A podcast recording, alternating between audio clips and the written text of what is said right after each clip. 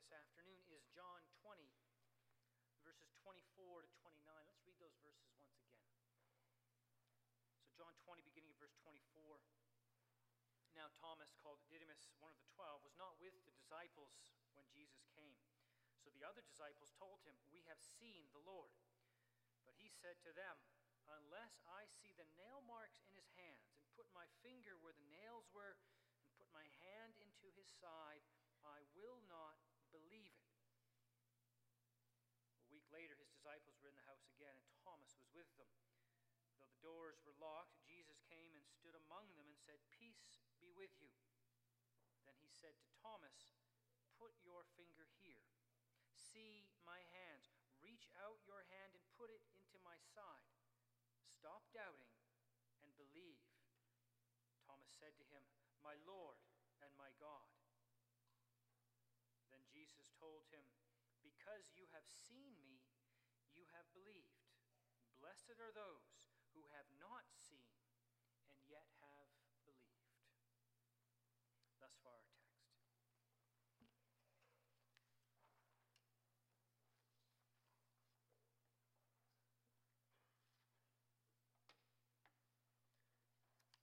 Beloved in our Lord Jesus Christ, as we look at our text, in fact, as we look at John 20, we need to realize that everyone doubted. Not one of them, not one of the disciples, not one of the women expected Jesus to rise from the dead. In fact, Thomas would have believed had he been with the disciples. And if he had been with the disciples, we never would have this account in Scripture. What we have in John 20 is really four accounts of people who are moved from doubt to belief. You, you have Peter and John who go into the, temp, the tomb, and then you read there that John saw and he believed. We have Mary who sees Jesus and she comes to the disciples, I have seen the Lord. You have the disciples who see Jesus and then tell Thomas, We have seen the Lord. And finally, we have Thomas who doubts and then sees the Lord and believes. In fact, the account of Thomas being moved from doubt to belief forms the climax of the entire Gospel of John. See, the, the book of John has a prologue, it's in John 1, and then it has an epilogue, John 21. And then in between those two bookends, so to speak, you have the main part of the Gospel. Now, the main part of the gospel be, ends with those verses in 30 and 31 where, where John tells us the purpose for his writing the gospel. He says there, Jesus did many other miraculous signs in the presence of his disciples, which are not recorded in this book. But these are written that you may believe that Jesus is the Christ, the Son of God, and that by believing you may have life in his name. That's why John wrote the book. But right before those words, what do we have? We have Thomas's, the account of Thomas's doubt and his confession. So, the question we need to ask as we come to our text, when we understand its placement within the entire gospel, is what is it about what happened here with Thomas that made John feel that of all the events that he could have recorded about the life of Jesus, what is it about what happened here with Thomas him to put it there, to give him that, to give it that place? And the answer is that it is a message for us. A message that John is bringing to his readers, to use the words of those verses in 30 and 31, that we might believe that Jesus is the Christ that we might be moved from doubt to belief. Our text is a call to believe and to make Thomas's confession of Christ our confession. And so this, this afternoon, I bring you the gospel under that theme The theme of our passage is believe. And make Thomas's confession your confession, his confession of Christ. And as we do that, as we as we come to believe, as we as we see what's happening in our text, we will we will do that learning from Thomas's doubt and also understanding his confession. Now as we as we look at his doubt, look at what happens with Thomas, we, we have to realize how we as readers are affected as we read this. I remember a number of years ago watching a school play, an elementary school play, and one of the characters in the play was looking for another character, the villain, so to speak, and that character was actually hiding behind him, walking behind him, always jumping just out of sight Now, one of the children in the audience watching the play was so caught up in the moment that he yelled out, He's right behind you. Now, as we read about Thomas, indeed, as we read John 20, with all four of those accounts, we feel like that child. We know what's happening with Thomas. We know the truth. We've been let in on the true story. So we know that Thomas is making a mistake in his doubt. He has gone wrong somewhere. He's missing out on the gospel, and we, and we want to pull him back. And so, as we look at Thomas, we need to, to look at how he got to this moment.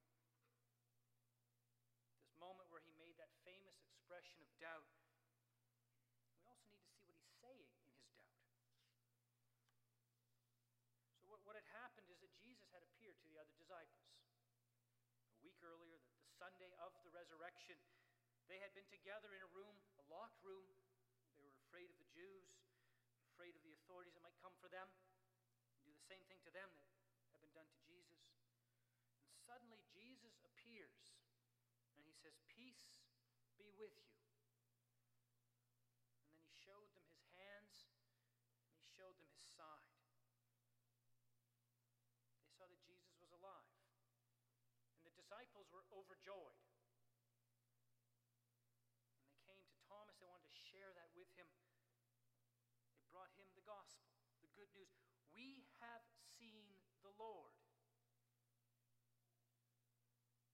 Now, Thomas responds by saying, Unless I see the nail marks in his hands, and put my finger where the nails were, and put my hand into his side, I will not believe it words, I will not believe it, are emphatic. In the original, it is said in the most emphatic way it could be said. You could translate that as him saying, I'll never believe it. I don't care what you say, I'm not believing that.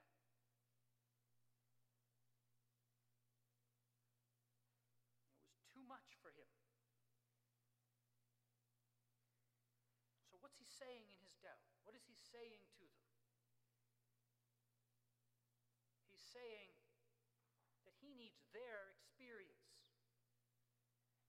It's not enough for him to hear from them that they have seen him. No, he needs to have that experience.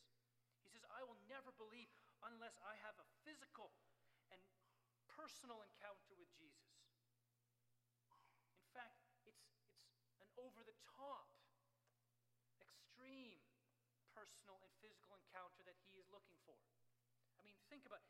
He wants to stick his fingers in the nail holes. He wants to put his hand in the side of Jesus. Those are his conditions for belief. He wants to completely verify. It's an emphatic and even unreasonable request for proof. I mean, think about it. We're going to confirm how many people here I have to touch every single one of them. The demand is over the top.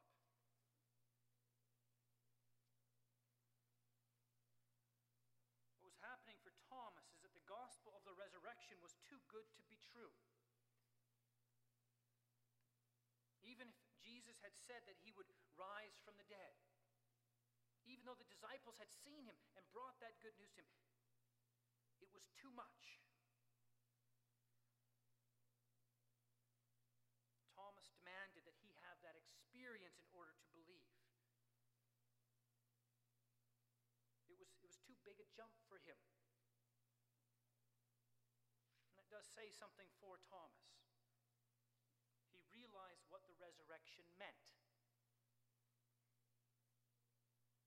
This was on a different scale than Lazarus than the widow's son in Nain, than that little girl that he raised from the dead.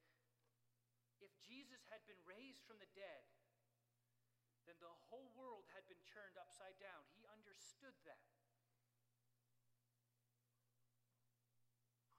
The resurrection was supposed to happen at the end of time. You might remember Martha saying that to Jesus when Jesus comes to raise Lazarus from the dead. He says, Lazarus will rise from the dead. And she says, Yes, I know he'll rise at the end the age.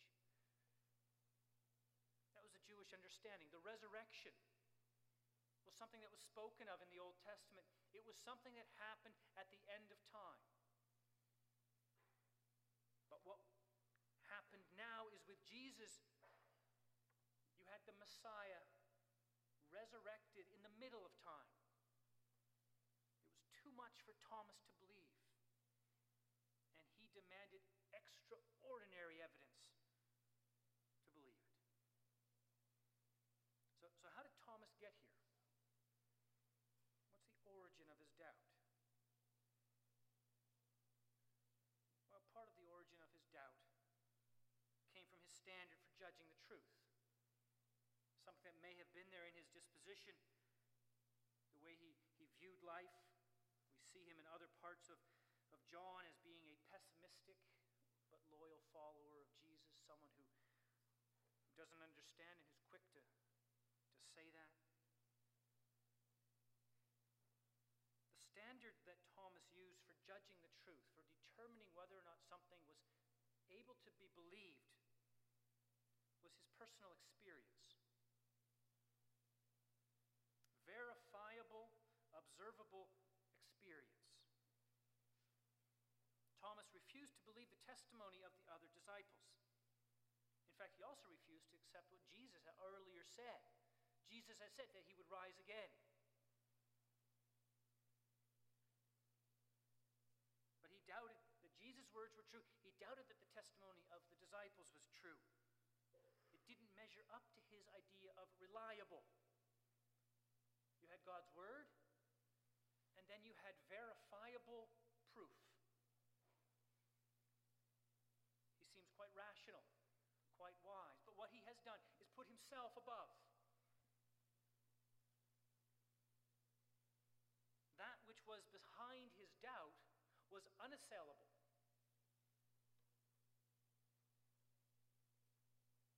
Thomas struggled to believe. That's, that's a struggle that we all have because of sin, because of what sin has done to the world. The gospel is clouded, our view of the promises are clouded, God seems distant. The promise is too good to be true. And many of us, perhaps all of us, will struggle with that to different degrees and in different ways. It's the struggle of faith. But when you come up against that, when you come up against doubts, the mistake we often make is that we rely on ourselves as the ultimate authority and the ultimate standard. Reason is elevated above God's word. Observable data, experience is put above God's word. But when that happens, you need to doubt your doubt and question your questions. God's word is true. God has spoken. And we, we have a reasonable faith. Faith that is built on actual events that happened in history. But if we set up an unreasonable standard, our faith will falter. At the end of the day, it comes down to saying, I believe in God, I trust His word.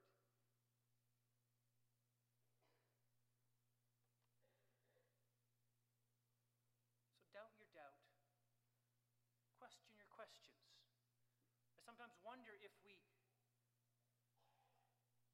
are more certain of our doubts and we apply a higher standard to the gospel than we do to our doubts. And that is what Thomas has done. He has raised himself above. He refuses to believe the gospel, and he has that unreasonable desire for excessive proof.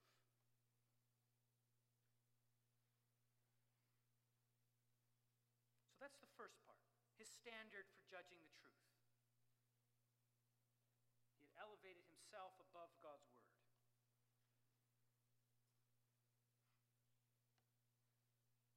But another part of the answer lies in his isolation.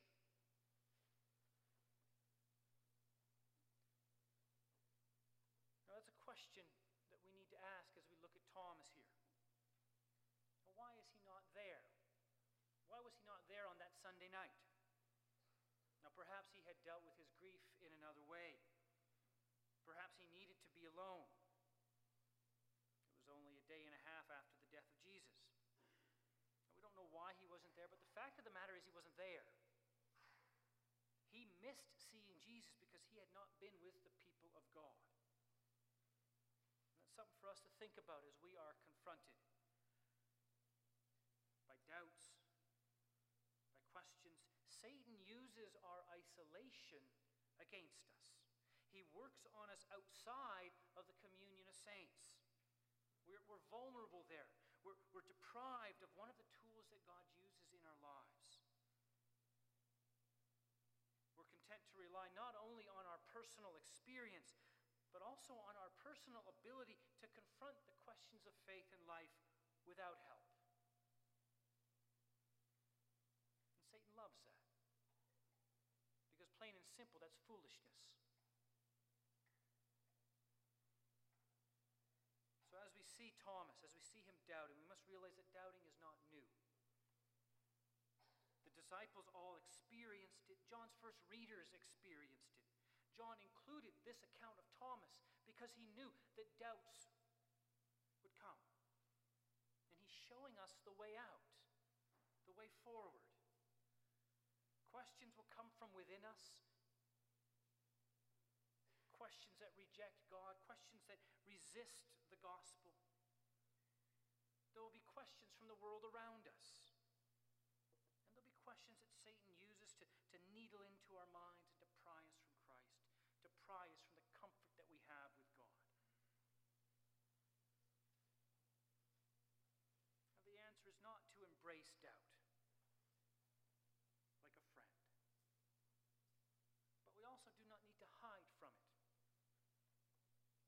confront doubt.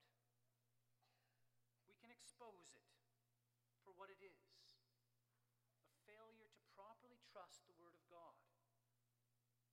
God is and God has spoken in His Word. His Word is faithful, His Word is true. So rest on that Word of God.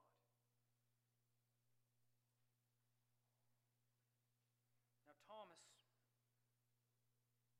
that doubt confronted, and he's moved from doubt to confession. But as he moves from doubt to confession, and when he's confronted by Jesus, he doesn't simply say, Oh, okay, so it's true, I, I believe you now. That's not what he does. Now, he's moved to confession. He's moved to something much more than simply accepting that Jesus is now alive. So we need to understand his confession. And so, what compels his confession? What happens is that one week later, one week after Jesus first appeared to those disciples, he appears again. And this time, Thomas is with him. And it happens in exactly the same way. They're in a locked room. Jesus suddenly appears, and he says, Peace be with you. And then he turns and he speaks to Thomas. Now, what a moment that must have been for Thomas. What Jesus does there is striking. He speaks directly to Thomas and he matches Thomas's demands with commands. Thomas had said, Unless I see the nail marks in your hands. And Jesus says, See my hands. Thomas had said, I wanted to put my finger where the nails were. Jesus says, Put your finger here. Thomas says, I want to put my hand in his side. Jesus says, Reach out your hand. Put your hand in my side. Thomas says, I'll never believe it.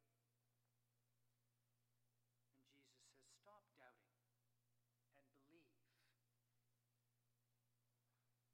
Now, Thomas had lagged behind the others in believing, but, but he now jumps ahead with his confession. He says, My Lord and my God. There's no need to touch. He believes on seeing. But what those words, my Lord and my God, say, they say so much more than, Jesus, you're alive. Now, Thomas has understood what the Word of God means if it's true. Perhaps he had spent the whole week reflecting on what it might possibly mean if Jesus had risen from the dead. Perhaps he was like Paul, Paul who was persecuting the Christians, and then he is converted and he spends all that time reflecting on what does it mean that Jesus is the Messiah?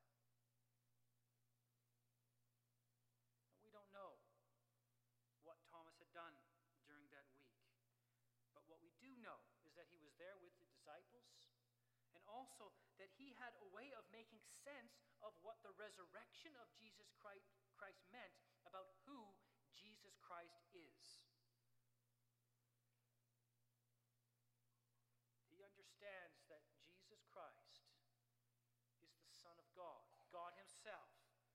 He understands that Jesus is the one who is able to lay down His life and to pick it up again. He's the one with power over life and death. Thomas understood what that word peace be with you means. It wasn't simply a greeting. A new age had begun, an age that was begun by Jesus rising from the dead. The world had changed. Thomas gets it. The world had been turned upside down, and Thomas gets it. It's as though he's saying to Jesus, Jesus, you are more than I had dared believe. But I believe it now. You are my Lord. You are my God. And those words that he uses actually form one of the most beautiful confessions of Christ in the New Testament. They're testimony to the identity of Jesus Christ as God himself. one commentator put it, the unyielding skeptic has been made the most has made the most profound confession. When when John or when Thomas calls Jesus my Lord and my God, he's saying, You are the Lord, Yahweh. You are God incarnate.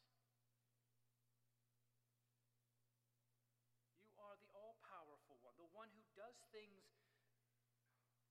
thought beyond belief. And it's personal. My Lord, my God. It's a confession of who Jesus is, but also a confession of who Jesus is for him. It's a confession that acknowledges the salvation that he has in Jesus Christ. It's a confession of the peace that he has.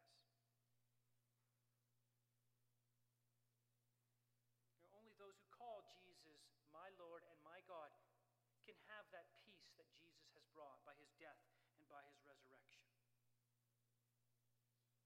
It's a peace that's found only through the blood of Christ. The blood of Christ that washes away our sins. It's also peace that's found in the new life that we have that Jesus gives us in his resurrection. But Jesus goes beyond Thomas's confession. Jesus says, Because you have seen me, you have believed. Now, this is not in the sense of, oh, now, now you believe. No, Jesus is acknowledging the fact of Thomas's faith. He's not condemning. Jesus commends Thomas's faith and his confession. He doesn't dismiss Thomas for his doubt. And that's gospel to us as well. Thomas has struggled through it, but Jesus has brought him through. And Jesus commends his faith. You believe. But then he says something more. He goes beyond that. He says, Blessed are those who have not seen and yet have believed. when Jesus told Thomas to stop doubting and believe, he's basically saying, you know, you should have believed based on what you already had. Now, Thomas was blessed by being able to see, but Jesus is saying there will come a time when people will not be able to see, yet they're called to believe. Blessed are they. Now, here we come back to why John has placed Thomas's account here. What you're really seeing with Thomas is a bridge. A bridge from the eyewitnesses to those who believe based on the testimony of the eyewitnesses. In Thomas, we see that transition from faith based on seeing the signs to faith based on the faith based on the testimony of those who witnessed those signs. You know, we're like Thomas. We're like him before Jesus appeared to him. Thomas had heard the word of Jesus, he had heard the testimony of the disciples, but he hadn't seen him. Thomas had what we had, and he was called to believe. Faith to us, just as it was to Thomas, may seem impossible, but by the power of the Holy Spirit, through the Spirit inspired, reliable, trustworthy Word of God, faith is formed. And Jesus had granted Thomas that he could see him. But he's saying that there will be those who come without that experience of sight.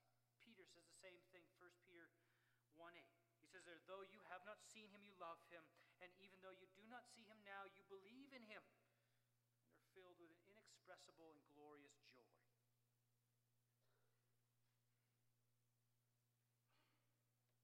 Thomas is where he is in the Gospel of John to speak to us. John says right after our text that he has written this so that we might believe. So that we might believe that Jesus is the Christ, the Son of God, and that by believing we might have life in his name.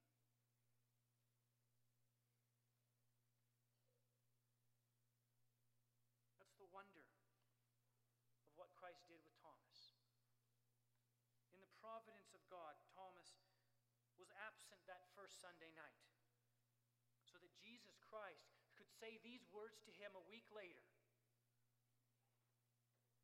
And by the Spirit, John was moved to include that account for us, to speak to us, to tell us, to believe the Word of God, to realize that the Word of God is trustworthy. It is based on events that happened in history.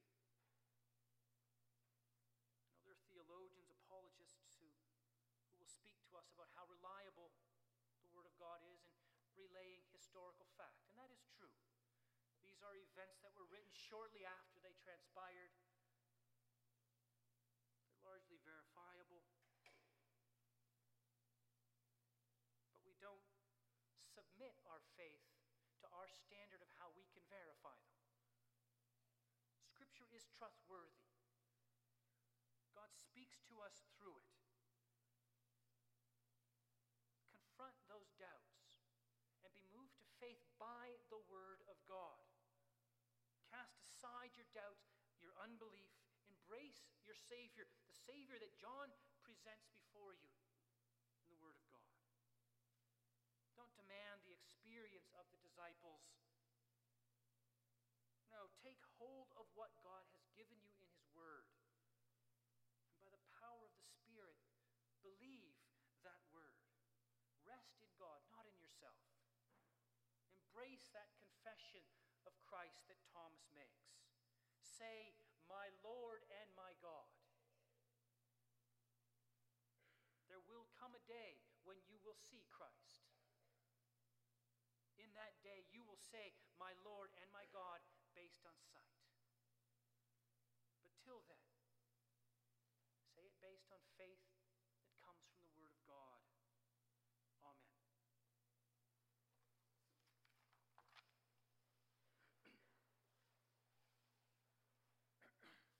Amen. Let us now respond to the proclamation of the gospel by singing hymn 81, the stanzas 1 through 7.